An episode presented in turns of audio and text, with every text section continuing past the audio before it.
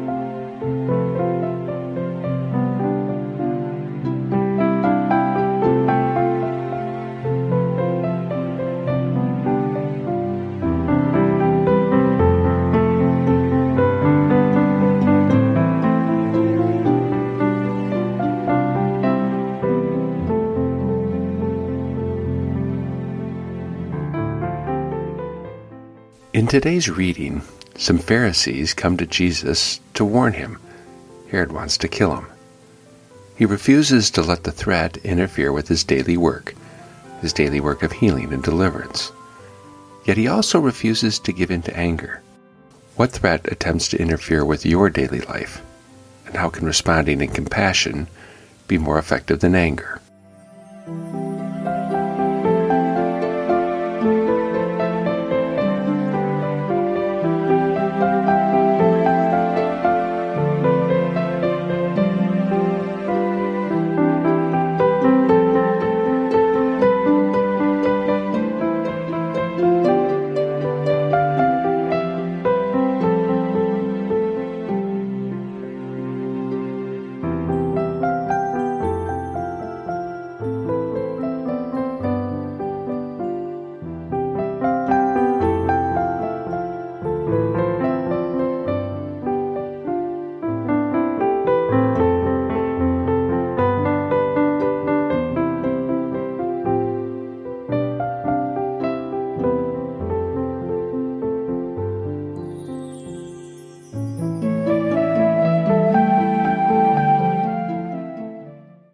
Reading is from Luke chapter 13, verses 31 through 35. At that very hour, some Pharisees came and said to him, Get away from here, for Herod wants to kill you. He said to them, Go and tell that fox for me. Listen, I am casting out demons and performing cures today and tomorrow, and on the third day I finish my work. Yet today, tomorrow, and the next day I must be on my way, because it is impossible for a prophet to be killed outside of Jerusalem. Jerusalem, Jerusalem, the city that kills the prophets and stones those who are sent to it. How often have I desired to gather your children together as a hen gathers her brood under her wings, and you are not willing. See, your house is left to you, and I tell you, you will not see me until the time comes when you say, Blessed is the one who comes in the name of the Lord.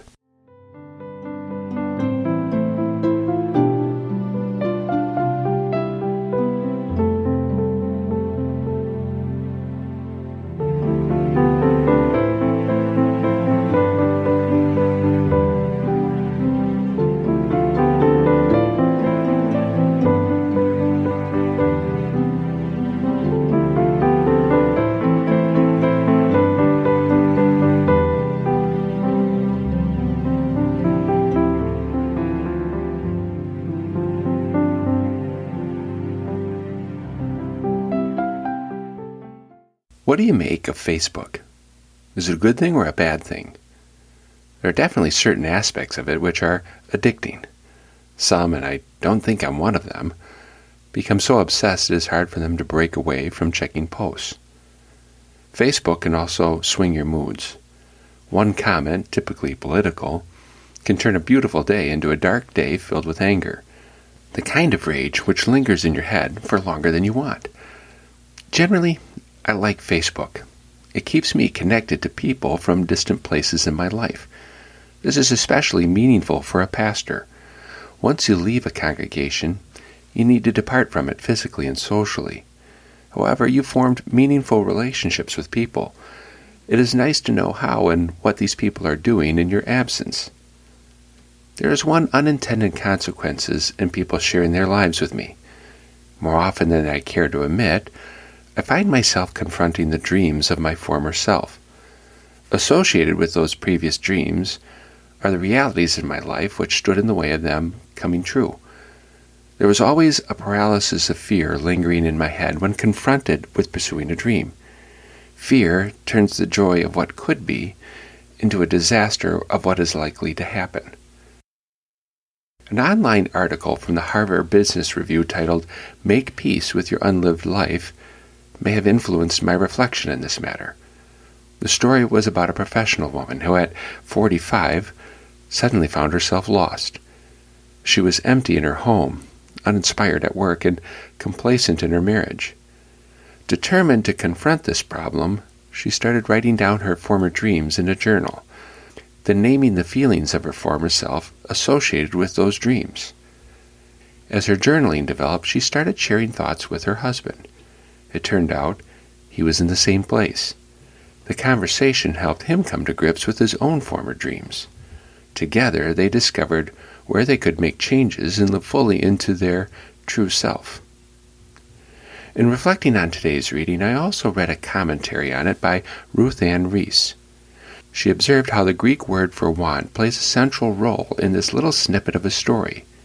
Herod wants to kill, Jesus wants to protect, the people do not want protection. The two articles got me thinking about the forces, whether internal or external, which try to kill our dreams. Where is that safe place, like under the wings of a mother hen, where you feel secure enough to follow dreams? Then finally, how do we not want the protection which helps us follow our dreams? Perhaps this might actually be an excellent Lenten excursion to take, a journey to discover a more profound sense of life.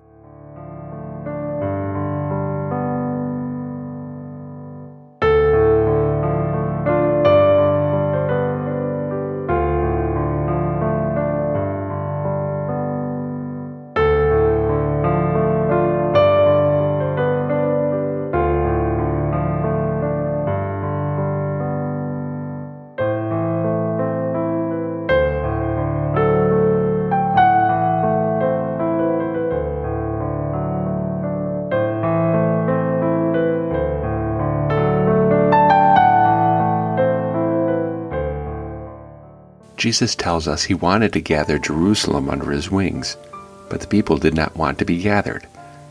Today we might ask ourselves, what is the safety we long for and desire, and how are we running from it?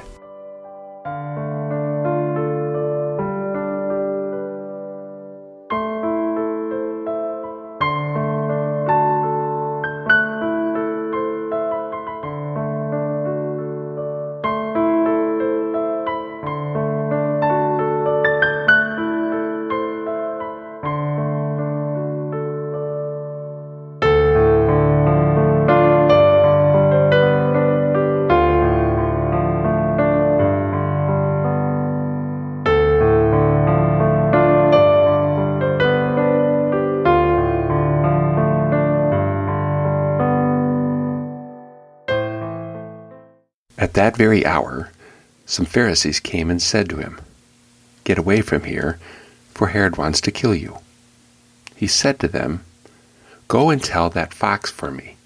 Listen, I am casting out demons and performing cures today and tomorrow, and on the third day I finish my work. Yet today, tomorrow, and the next day I must be on my way because it is impossible for a prophet to be killed outside of Jerusalem. Jerusalem, Jerusalem, the city that kills the prophets and stones those who are sent to it.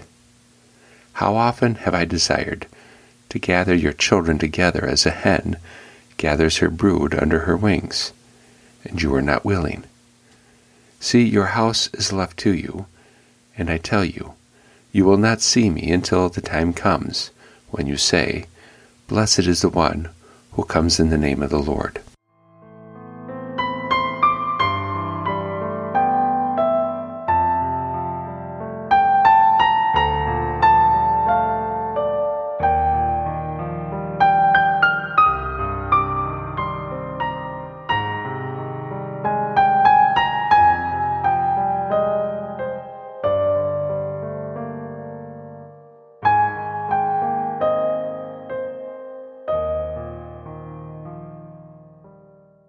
What is your dream you can start to pursue this day, and what will it take for you to start?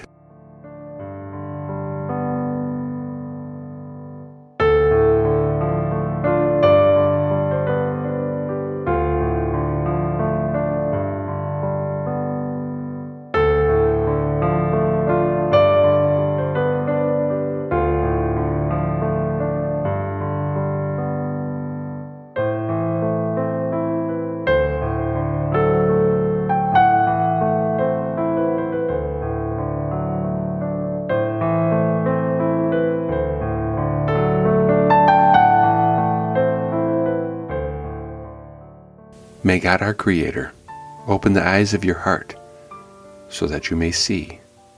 See the hope to which Christ is calling you, the richness of the inheritance prepared for you, and the power that is at work among you. Amen.